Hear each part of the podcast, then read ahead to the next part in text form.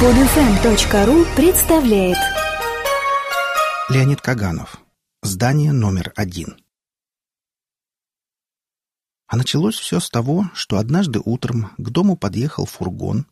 Из него выскочили смуглые муниципальные рабочие в синих комбинезонах и принялись выгружать рамы с новенькими стеклопакетами и рулоны пинолеума.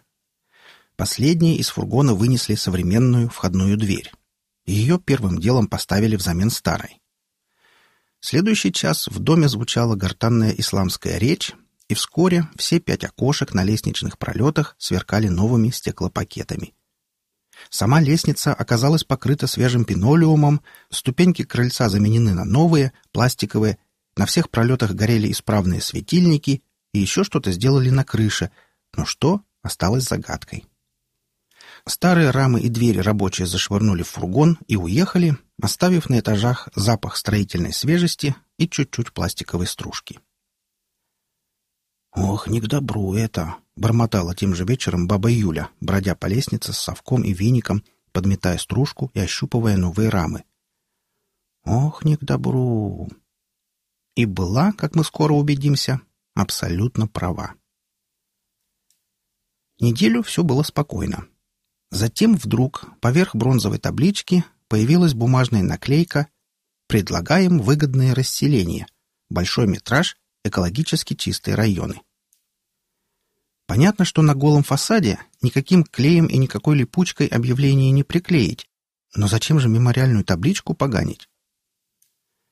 Баба Юля в тот же день хозяйственно счистила объявление кухонным ножом, а табличку отполировала содой так, что давно заросшая надпись проступила с новой силой. В этом доме жил и работал академик Е. Б. Формысло, основоположник конфигурационной архитектуры. Здание номер один. Слова, из которых состояла надпись, были по отдельности верны и безупречны. А вот общий смысл оказывался сильно искаженным. И неспроста. Евгений Борисович действительно некоторое время жил в этом доме на последнем этаже. Он занимал все пять комнат, где теперь живет его племянница Виолетта с бойфрендом по имени Павлуша. Вполне может быть, что он здесь работал тоже, ведь академики, как известно, работают даже во сне. Но ничего особенного о его работе здесь нам неизвестно. Да и прожил он тут совсем недолго и вскоре уехал в Голландию, где и живет до сих пор, читая свои лекции. Основной же смысл таблички скрывался во фразе «здание номер один». С первого взгляда это вроде бы относилось к номеру корпуса, хотя дом носил номер 142 по Лавринской набережной, и он был такой один, без всяких корпусов. На самом же деле фраза имела куда более глубокий смысл.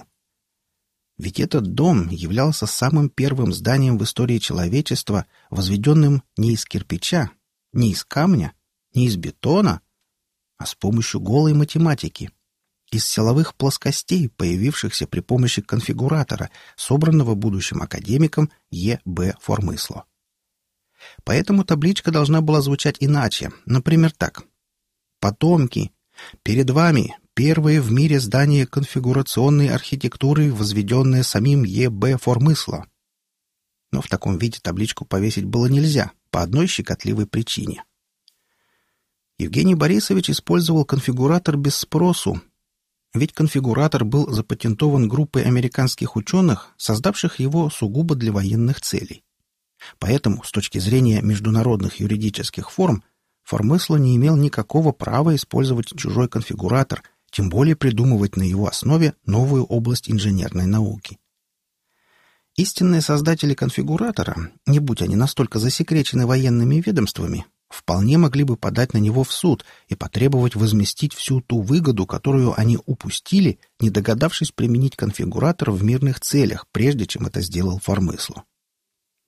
Понятно, что выгода от внедрения конфигурационной архитектуры колоссальна. Именно поэтому архаические здания из кирпича и камня не строят больше ни в одной стране мира. А цены на жилплощадь во всем мире упали в семь раз, а по Москве даже в десять. Тот факт, что Формысло тоже упустил свою выгоду, обнародовал принципы и формулы и до сих пор ничего не имеет от повсеместного внедрения своей разработки, кроме голландской зарплаты лектора и гонораров за редкие архитектурные консультации. Это в глазах мировой юридической науки его не оправдывает. Именно поэтому он вроде бы и является изобретателем конфигурационных зданий, но вроде бы об этом вслух говорить не рекомендуется. Что мы и видим на табличке. Сегодня любой школьник знает, что такое конфигурационное поле. Но в те времена это был самый секретный щит, которым американский президент сперва планировал укрывать США от исламских баллистических ракет, а когда выяснил, чем это чревато для родного населения, грозил запереть от Солнца весь обнаглевший Восток вместе с Россией, если она будет продолжать вмешиваться.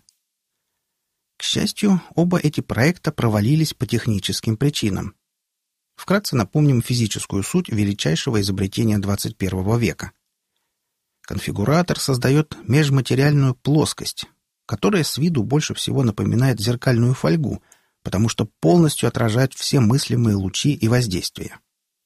В своем первозданном виде плоскость получается абсолютно гладкой и скользкой, потому что ни один атом не может к ней прилепиться.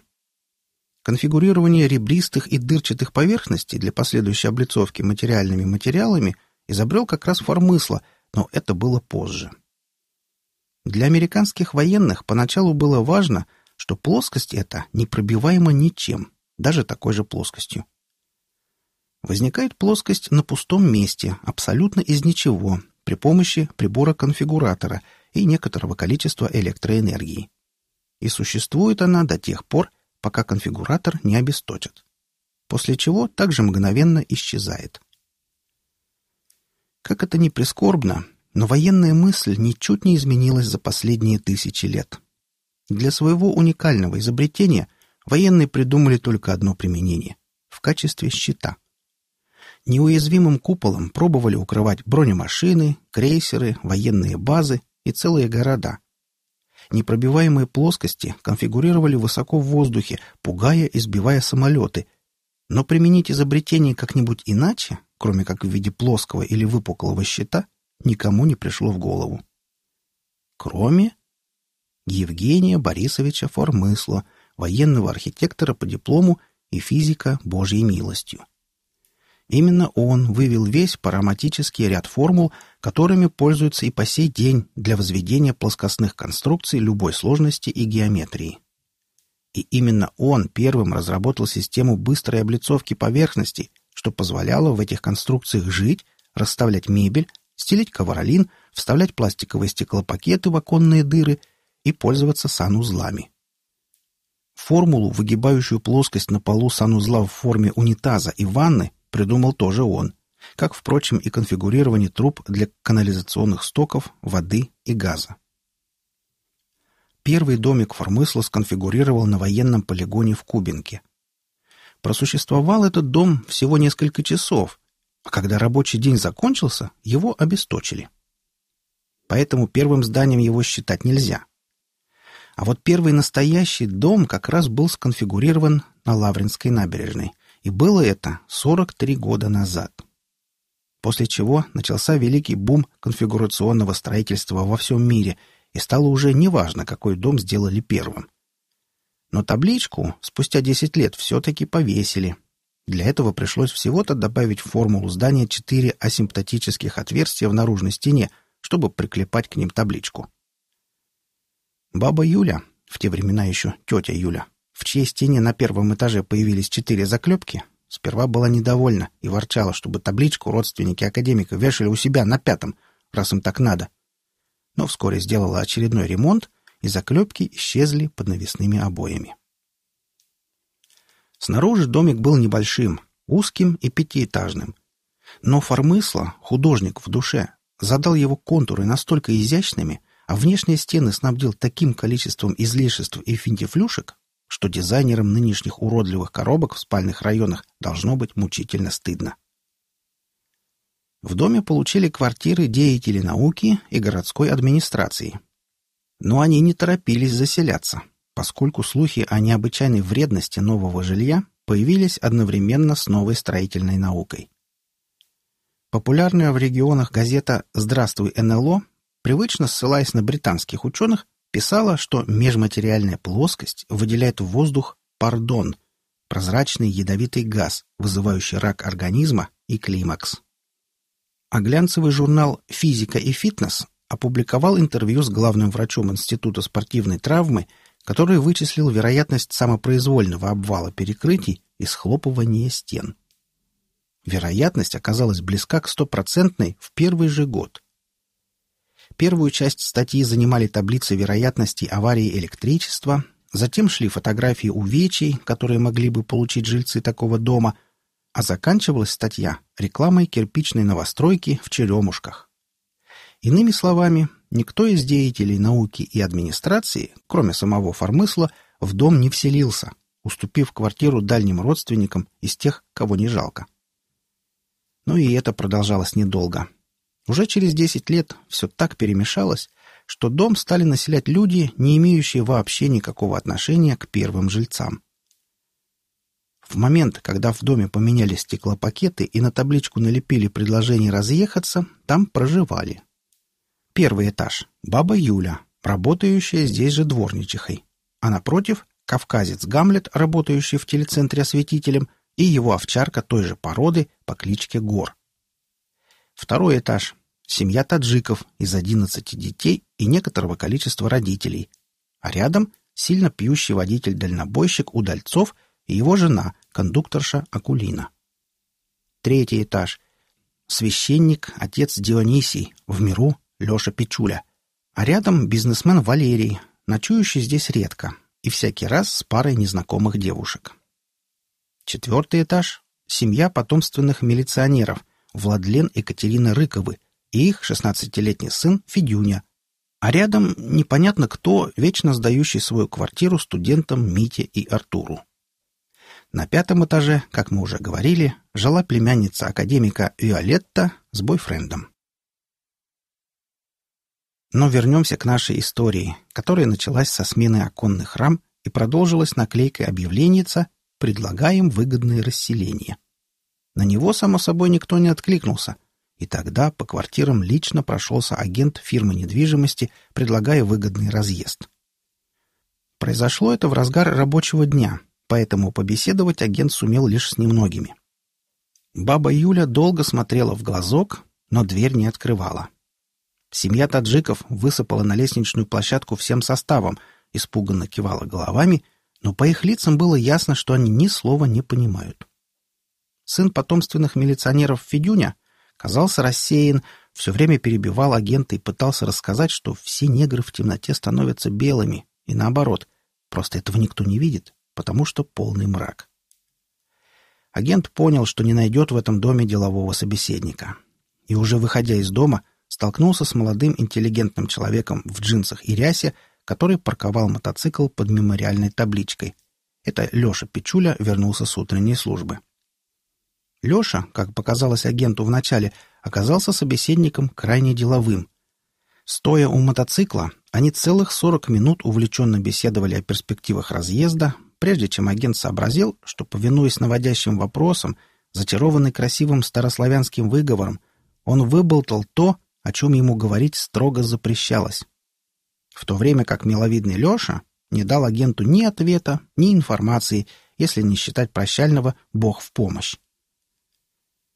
Прошло еще две недели, и в дом нагрянула многолюдная комиссия.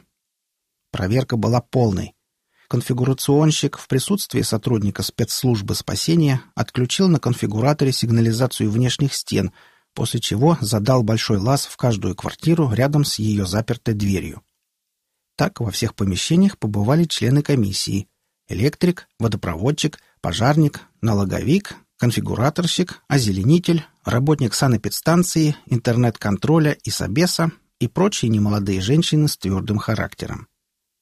Не вошла в дом только лифтер, которая с детства страдала боязнью замкнутых пространств и с возрастом все сильнее.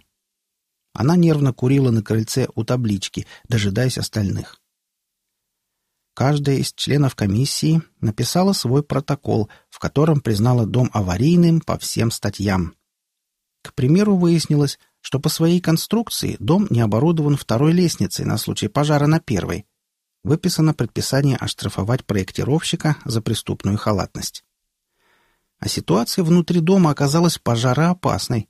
В одних квартирах разжигается кадила, в других на все четыре конфорки газовой плиты установлен вверх дном большущий чугунный казан, и на его раскаленной поверхности жарятся кукурузные лепешки. В том месте прилегающей территории, где по плану района должна быть расположена клумба, лежит многолетний асфальт и стоит мотоцикл. Кавказская овчарка, обнаруженная в ряде квартир, не имеет справок о прививках, лает и рвет юбку сотрудника Собеса.